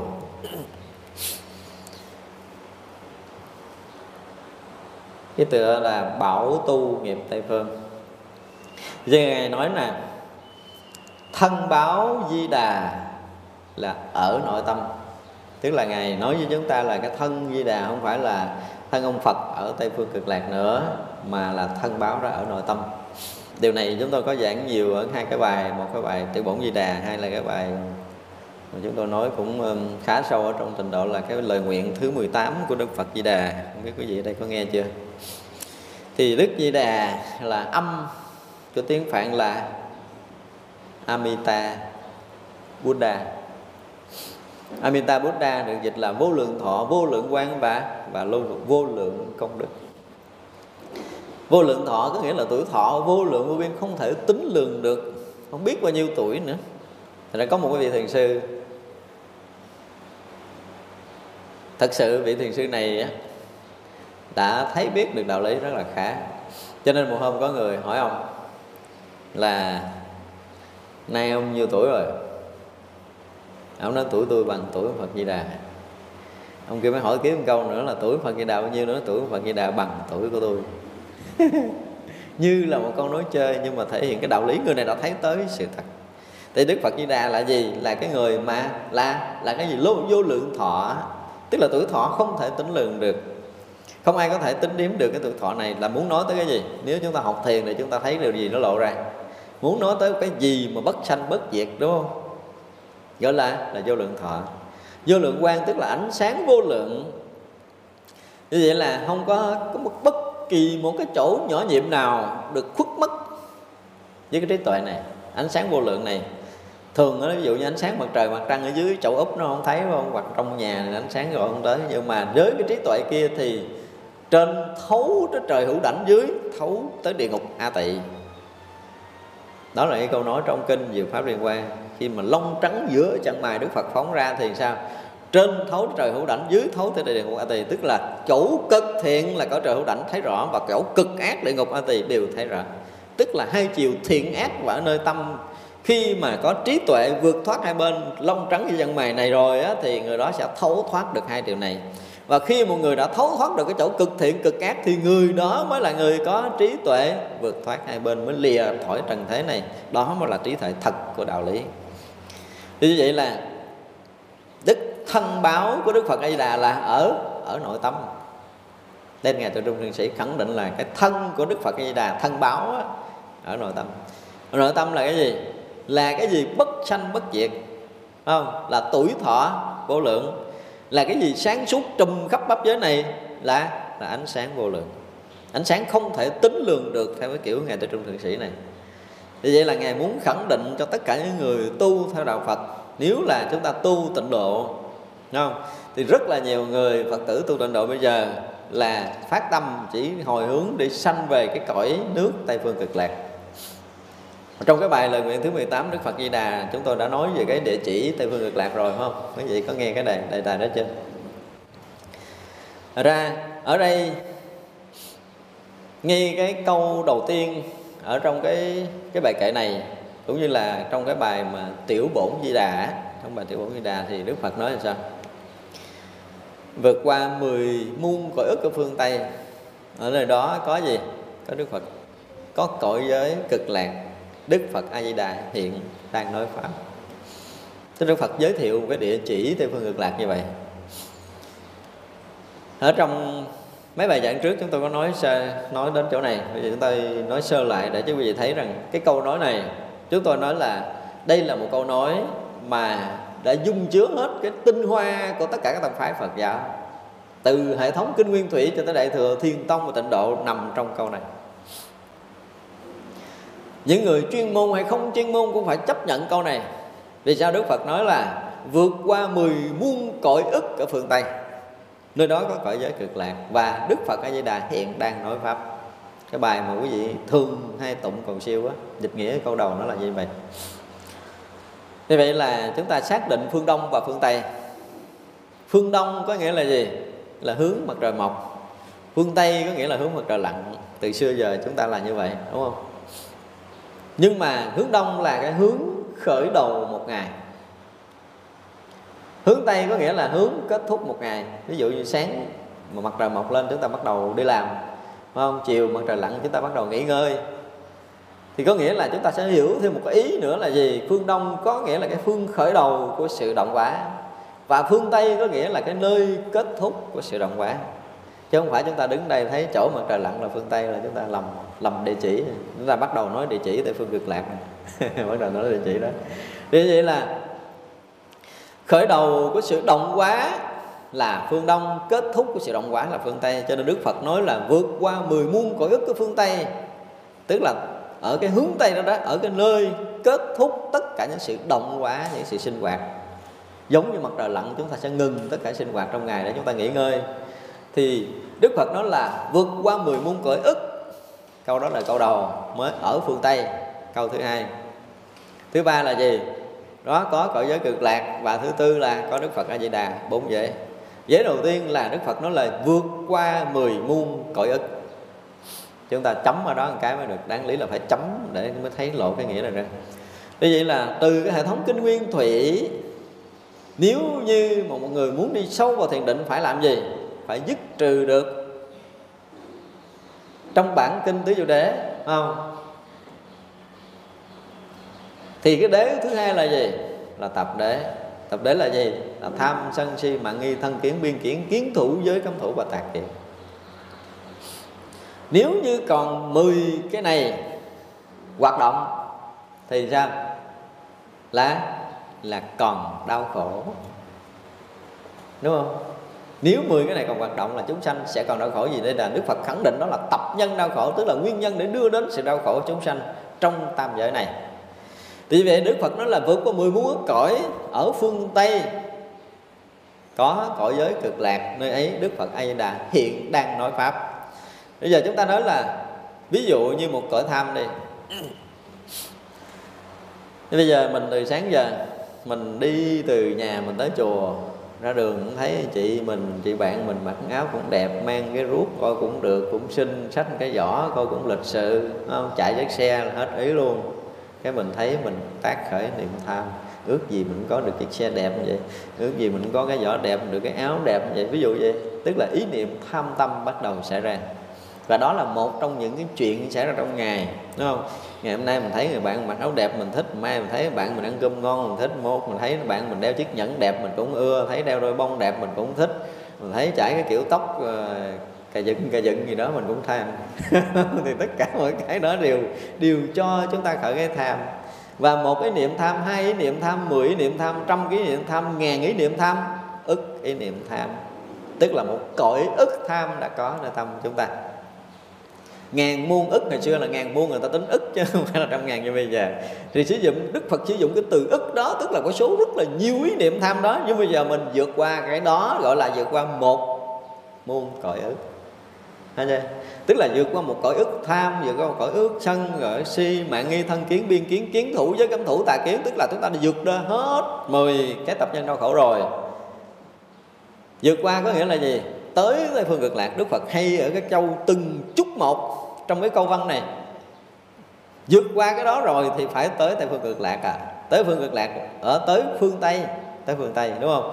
Vượt qua 10 muôn cõi ức phật ở phương tây. Đó bài câu ở phương tây cũng phải chấm cái nữa, chỉ chữ ba chữ ở phương tây là thôi. Phương tây là nãy mình nói là gì? Là nơi dừng dứt tất cả những cái sự động quá đúng không? Bây giờ khởi ý niệm tham lên là động ý niệm sân là động, si là động. Thì bây giờ tới phương tây có nghĩa là không còn động cái niệm tham, không còn động cái ý niệm sân, không còn động cái niệm si. Mạng nghi thân kiến kiến thủ với cái thủ tà kiến đều dừng nghỉ. Tức là 10 tập nhân không còn. Thì sao? Thì có cõi giới gọi là cực lạc. Trong tứ diệu đế, nếu mà dứt trừ 10 tập nhân này thì đạt được cái gì? Diệt đế là niết bàn. Cái chữ cực lạc này là thay thế cái chữ niết bàn của diệt đế trong đế thứ ba của tứ diệu đế đó là từ ngữ khác thôi cho ý nghĩa như nhau. Khi dứt trừ 10 tập nhân đau khổ này thì phải tới niết bàn. Nếu lý luận theo cái kiểu kinh điển nguyên thủy, nhưng mà đây lý luận theo kiểu tịnh độ, thì tôi vượt qua 10 muôn cõi Phật tới phương Tây là tôi tới cực lạc thì tất cả những ý niệm tham sân si mạng nghi thân kiến, biên kiến kiến thủ, giới cấm thủ, tà kiến dừng dứt rồi.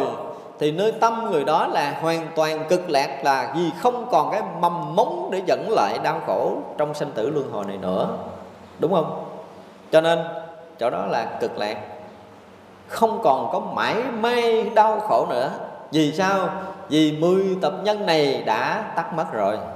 Chứ nếu như 10 tập nhân này mà còn móng khởi là mình không có vượt qua 10 muôn ức cõi mình không tới tây phương. Nói chưa? Như vậy là khi đã vượt qua 10 múa, cõi Tức là vượt qua 10 tập nhân đau khổ rồi, Đã tới Tây Phương có nghĩa là 10 tập nhân này đã ngủ rồi. Hết rồi. Thì mới hiện ra cái cõi cực lạc. Cõi cực lạc là cái cõi đã vượt qua ngoài 10 tập nhân đau khổ. Vài 10 tập nhân đau khổ đã dừng dứt Đó là cõi cực lạc. Và nơi đó, Đức Phật A Di Đà hiện đang nói pháp, đó là giới thứ tư. Câu này chúng ta phân biết phân biệt bốn chỗ như vậy, chúng ta mới thấy ra ý của nó. Đức Phật A Di Đà là gì? Hồi nãy mình nói rồi, là là vô lượng thọ, vô lượng quan tức là cái chỗ bất sanh, bất diệt, nó hiện hữu, sáng suốt, trùm khắp pháp giới này hiện hữu. Và Đức Phật đã hiện hữu như vậy từ ngàn xưa rồi. Có nghĩa là cái tuổi thọ vô lượng, tức là lâu lắm đã có Đức Phật Di Đà rồi không? Và mãi mãi về sau Đức Phật Đức Phật A Di Đà cũng đã hiện rồi nhưng mà hồi mình còn bị kẹt trong 10 tập nhân đó, mình chưa vượt qua thì mình không có nhận ra điều này. Cho nên khi mình đã vượt qua 10 muôn cỡ rồi mình tới tây phương cực lạc rồi thì đức phật đang hiện hữu tức là đức phật đã hiện hữu từ lâu rồi nhưng mà mình bị mấy thằng này che mình không thấy thôi do đó khi mà chúng ta vượt qua 10 muôn cỡ rồi chúng ta sẽ thấy đức phật a di đà.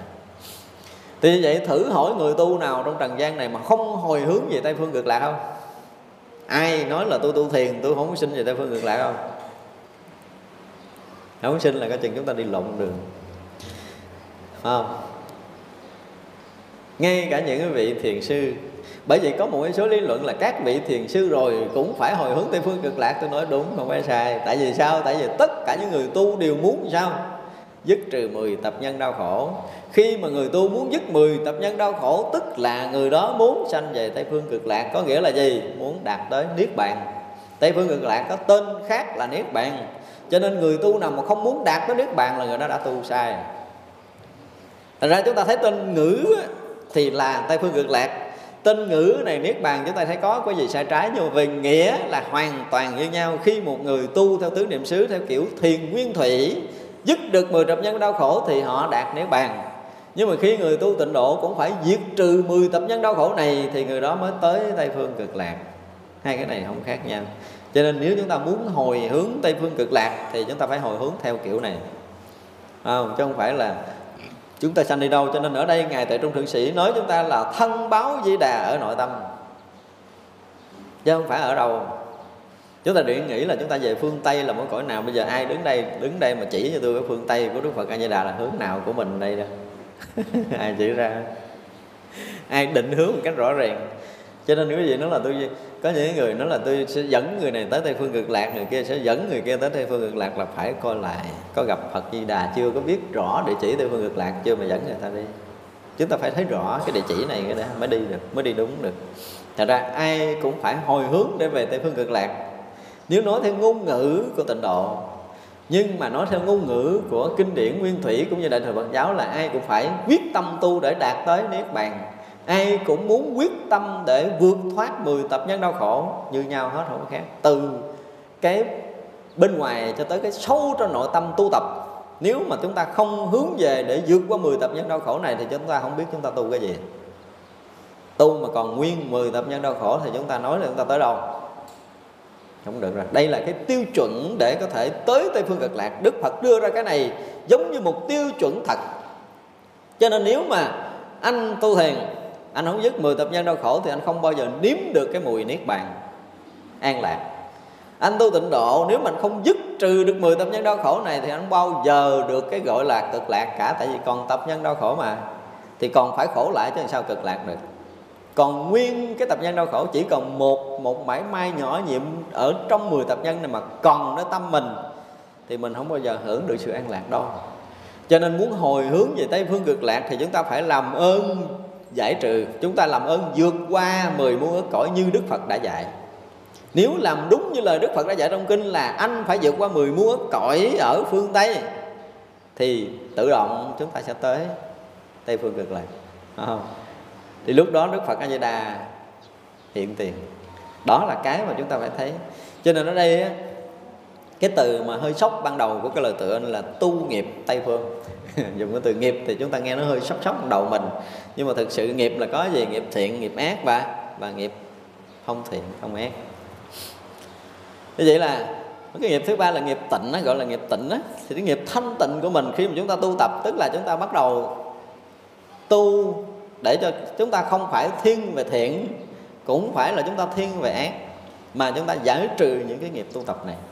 Những cái nghiệp tập thuộc thiện, thuộc ác, thuộc đúng, sai hay dở, chúng ta tu tập làm sao cho nó dứt mất hết, để chúng ta vượt được 10 muôn cõi cái này.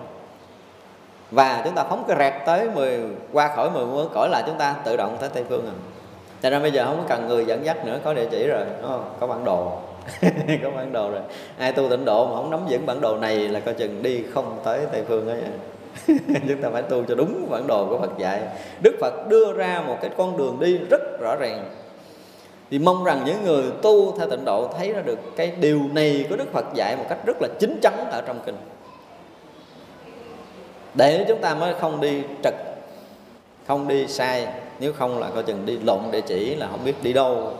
Tới tây gì chứ không phải tây phương là kẹt, thấy chưa? Rồi ở đây ngài tại Trung thượng sĩ nó là thân báo di đà nó chỉ ở nội tâm.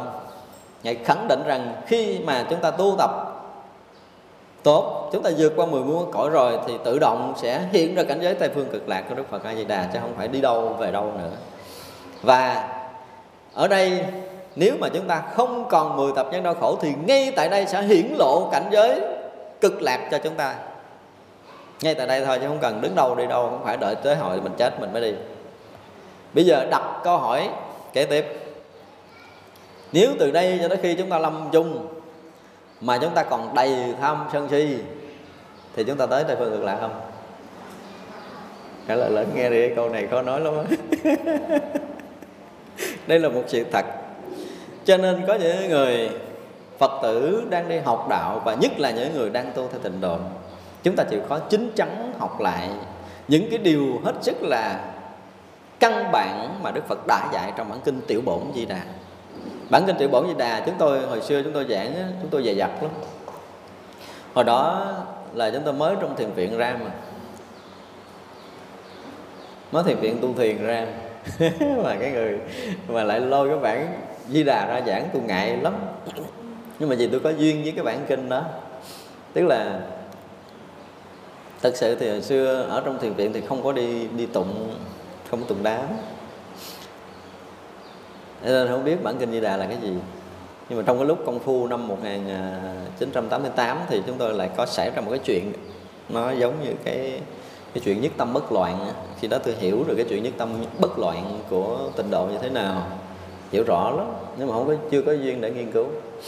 Tới hồi đi ra làm trụ trì thì buộc phải đi đám tang, và đám tang có một cái lần đi tụng chung với quý thầy. Wow, tôi nghe tụng bản kinh này tôi bị rút động hiểu ra cái điều này, tôi rất là chấn động. Tôi nói đây là một bản kinh mà mà gọi là bản kinh gốc, là tinh túy của tông phái tịnh độ. Cho nên tụng cứ đám tan là người ta đem bản kinh ra mà tụng. Hoặc là thời phá công phu, thời phá tịnh độ nào cũng phải tụng cái bài này. Nó trở thành một bản kinh giống như bát nhã tâm kinh của mình vậy đó những người tu thiền thì cái gì cũng đem bát nhã ra tụng hết thì người tu tịnh độ cái gì cũng đem bàn tự bổn di đà ra. Trong cái lễ tan trong cái thời khóa tụng niệm hàng đêm thì sau đó mình mới phát nguyện mình nói chuyện bản kinh này nhưng mà tôi hồi hộp. Thứ nhất là mình không có nghiên cứu nhiều về tịnh độ.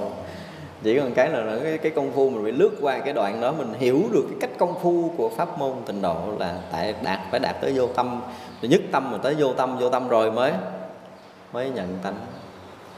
Tức là theo cái bài hồi hướng là qua cái kiến phật nhộ vô sanh. Bất thối bồ tát với bạn lữ thì phải đạt tới cái vô sanh vượt qua vô sanh đó mới có thể nhận được cái gì ở trong kinh đức phật dạy. Rồi ở đây ngài à, tại trung Thượng sĩ nó là thân báo di đà chỉ ở nội tâm thôi. Theo cái nhìn của ngài tại trung Thượng sĩ là ở nội tâm. Đông, tây, nam, bắc, pháp, thân trùm tức là thân báo đó nó trùm khắp tam thiên đại thiên thế giới. Đối với cái nhìn của ngài, tức là thân báo di đà này là một cái gì là nó phủ trùm tam thiên đại thiên thế giới. Cho nên nãy mình nói là vô tường thọ, vô lượng quan, tức là trùm khắp pháp giới này không có chỗ nào không che chắn được bầu trời chỉ thấy vầng trăng lẻ, trong vắt đêm thu cả biển chùa. Nếu ai thấy được tự tánh di đà duy tâm tịnh độ, thì người đó sẽ thấy là bầu trời sẽ thấy vầng trăng lẻ là trăng thu thì nó sáng vàng bạc, phải không? Trong vắt đêm thu cả biển chùa này nó rực sáng lên. Ban đêm nó không phải giống như là những cái đêm thường, mà đêm thu là trăng rất là sáng.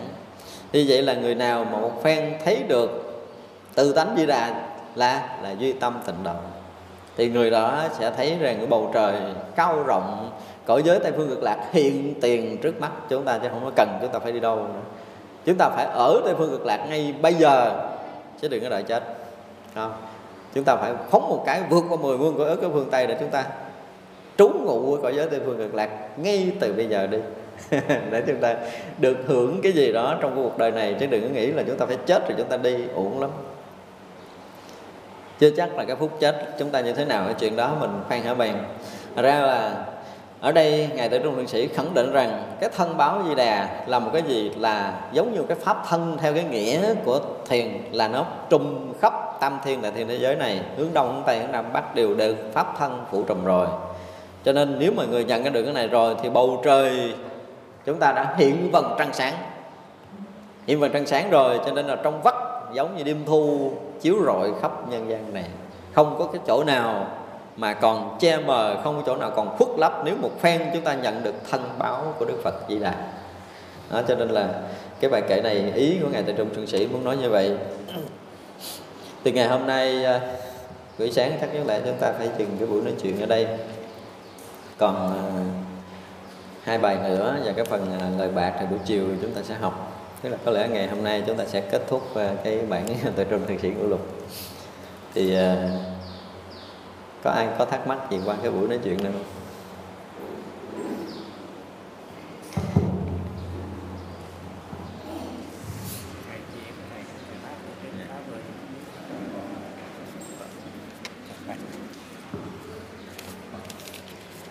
Ở đây à, có một cái câu hỏi nam mô bổn sư thích ca mâu ni phật kính bạch thầy.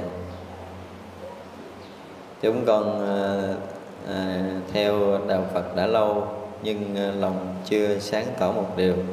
Đức phật tuyên bố là ngài chỉ là người bình thường. Có cha mẹ vợ con không phải thần thánh nhưng tại sao khi ngài mới sinh ra mà lại bước được trên bảy đó hoa sen và tuyên bố trên trời dưới trời vân vân như thầy đã giảng? Có phải chỉ là dụ ý để ám chỉ ý tưởng gì? Bảy đá sen tượng trưng cho điều gì? Tại sao không phải con số khác? Kính mong thầy chỉ dạy. Nó mấy người này chắc là chưa nghe bài giảng chúng ta nói về cái ý nghĩa phật đản nhiều lần lắm. Thứ nhất là về cái chuyện cái gọi là cái hạnh của bồ tát là hạnh đồng sự nhiếp đó tất cả các vị bồ tát đều biết rõ điều này. Trong tứ nhiếp pháp chúng ta biết có ái ngữ không lợi hành, đồng sự. Thì trong cái đồng sự, nếu như đức phật mà không xuống làm con người á, để nói đạo là chắc có lẽ bây giờ đạo lý không có còn ở trần gian. Nói được khúc đó, họ có thể họ chứng kiến được là đức phật sử dụng thần thông, phép màu làm đủ thứ chuyện. Để rồi à, Đức Phật thuyết phục những người trong thời đó thôi, nhưng mà sau đó chắc chắn là chuyện này không thể xảy ra được nhưng nếu mà Đức Phật sử dụng đồng thiện nhiếp để nói ngôn ngữ của loài người để độ loài người này thì cái chuyện đó tới bây giờ mình mới còn học. Chứ nếu không là không còn đâu. Nhưng có điều nếu mà chúng ta có học trong bản kinh nguyên thủy có cái bài à, cái pháp thường của chư Phật mà điều này chúng tôi cũng nói trong một cái băng lại Phật đẳng nào đó. Ở trong kinh Đức Phật nói là cái pháp thường của chư Phật á, khi Đức Phật ra đời á, chưa phải nói Đức Phật cái đời mà khi Đức Phật vào thai ấy, thì Đức Phật vào trong thai mẹ giống như ở cái lầu cát của Di Lặc ấy chứ không phải chỗ nhơ nhốt giống như mình. Cái thân vàng rồng nó sạch đến cái mức độ là khi mà người đó ra đời dùng cái khăn trắng để mà lau ha là không dính miếng bẩn đó là pháp thường của chư Phật. Để nói cái biểu hiện là người đó sắp sửa ra đời để thành Phật trong đời cuối cùng là không có bị nhiễm bẩn giống như một người phạm phu tục tử như mình nhưng mà trong một số bản kinh khác nó Đức Phật đang ở trong bào thai nhưng Đức Phật vẫn tiếp tục thuyết pháp đạo sanh, vân vân. Những cái điều này với cái cái cái gọi là cái cái tâm phàm, có lẽ là chúng ta không hiểu nổi. Chúng ta hiểu cái câu mà thiên bá ức quá thân, thích ca mâu ni phật điều này chúng tôi cũng có nói nhiều ở trong bản kinh diệu pháp liên quan. Như vậy là chúng ta thấy đức phật có hiện thân xuống đây để làm người rồi sống 80 năm Đức Phật trở về cõi Niết Bàn hay là trở về cung trời đâu suốt gì gì đó Như vậy là mình sẽ có một người mình thấy là một người sanh ra một người tới đây Thực sự không phải đâu Chúng ta đã từng coi chuyện trời phiên rồi đúng không? Nó mà đánh lộn lợi, bức cộng lộn nhai nhai phun ra một cái con bầy khỉ Đúng không? cái con khỉ tâm thức nó còn có khả năng sinh như vậy những cái vị mà đại bồ tát có khả năng biến hiện. Như trong kinh quan nghiêm nói, trong đầu cổng lông của đức phật thôi. Phóng ra một luồng hào quang, trong luồng hào quang đó có hằng hà, xa số thế giới sẽ đến hằng hà các vị bồ tát và tu hành thành phật hằng hà, xa số cõi. Đó mới gọi là thiên bá ức quá thần thích ca mâu ni phật. Thật ra, cái chuyện mà như có một cái đức phật ra đời ở cách đây hai ngàn mấy trăm năm, rồi tu tập, rồi thành phật, rồi nhập niết bàn giống như cái chuyện hành phật sự của phật mà chưa bằng một cái khải móng tay nữa. Bây giờ chúng ta thấy cái chuyện của máy vi tính đi. Có một máy chủ thấy chưa? Thì nó tự động nó sẽ có một hàng ngàn cái máy con ở các nơi máy chủ quản lý nó tự động phân ra để nó làm các việc. Đó bây giờ người ta bắt đầu làm chuyện phân thân nó được rồi. Thì cái khả năng của một bậc, bậc đại bồ tát thừa sức có thể trong một cái khải móng tay là phân thân hằng hà sa số cõi để làm phật sự tu hành thành phật giáo hóa độ chúng sanh hằng hà sa số kiếp. Nó chỉ là một cái khải móng tay thôi. Nhưng mà vị bồ tát đó, những cái phân thân đó đi đến cái cõi của mình thì phải tập làm người. Từng bước một là từng phải chung vô thai, rồi phải ra làm đứa con nít, rồi phải lần lần mới lớn lên. Thì chúng ta nhìn theo cặp mắt phàm phu của mình, thấy có một cái đời sống của một con người để đủ thuyết phục cái loài người này. Chứ nhìn theo một cái chiều hướng khác thì không phải là cái người đơn giản một đời ra để thành phật. Gọi là nhất sanh bổ xứ có nghĩa là đời cuối cùng để thành phật chứ không phải là một đời này.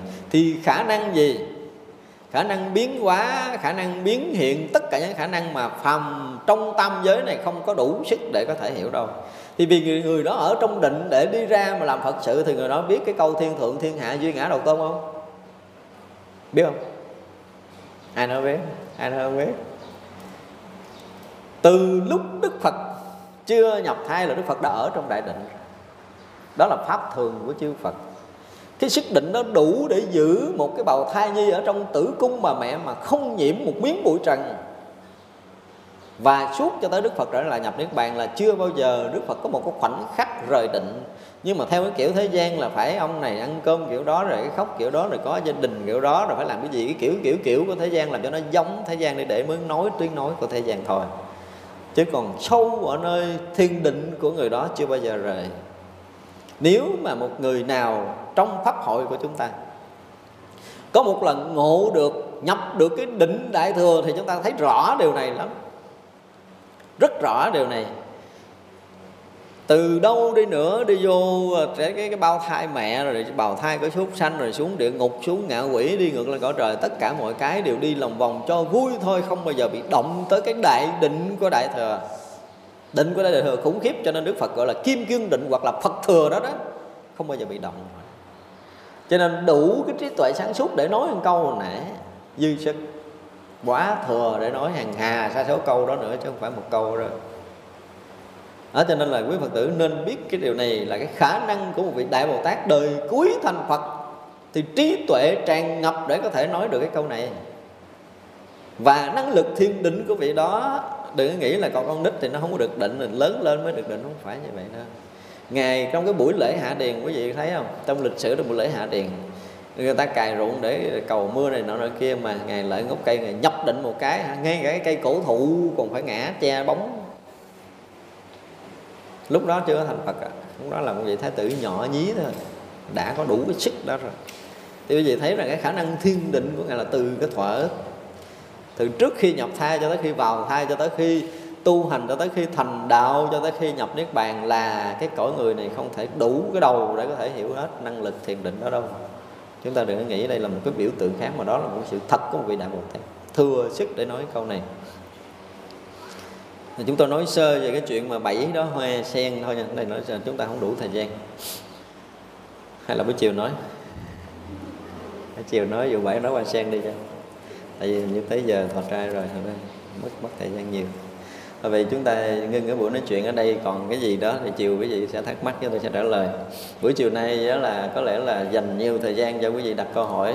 Chúng ta có thể ờ, đặt tất cả những câu hỏi gì mà thắc mắc ở trong ờ, à, nguyên cái bản um, tại trung thượng sĩ người lục này cũng như là trong một số công phu nào đó thì quý vị có thắc mắc thì chiều nay quý vị sẽ chuẩn bị ha.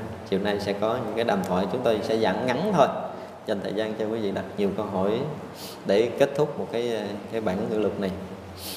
Và hôm nay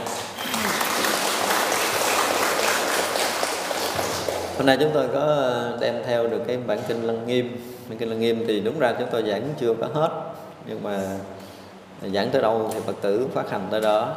À, hôm nay thì chúng tôi xin gửi tặng trong đạo tràng mỗi người một cái đĩa mp 3 à, bản kinh lăng nghiêm này quý vị à, à, về để quý vị nghe. Bản kinh này là một trong những bản kinh rất là chuyên môn và trong thiền học. Thì à, à, dạ, phát à, tượng trưng ít người thôi để đỡ mất thời gian sau đó ban tổ chức sẽ gửi lên quý vị trong cái à, bữa thọ trai mời mời mấy người trên bàn gần lên à, mời đạo tràng chúng ta chắp tay hồi hướng và nghỉ. chúng sanh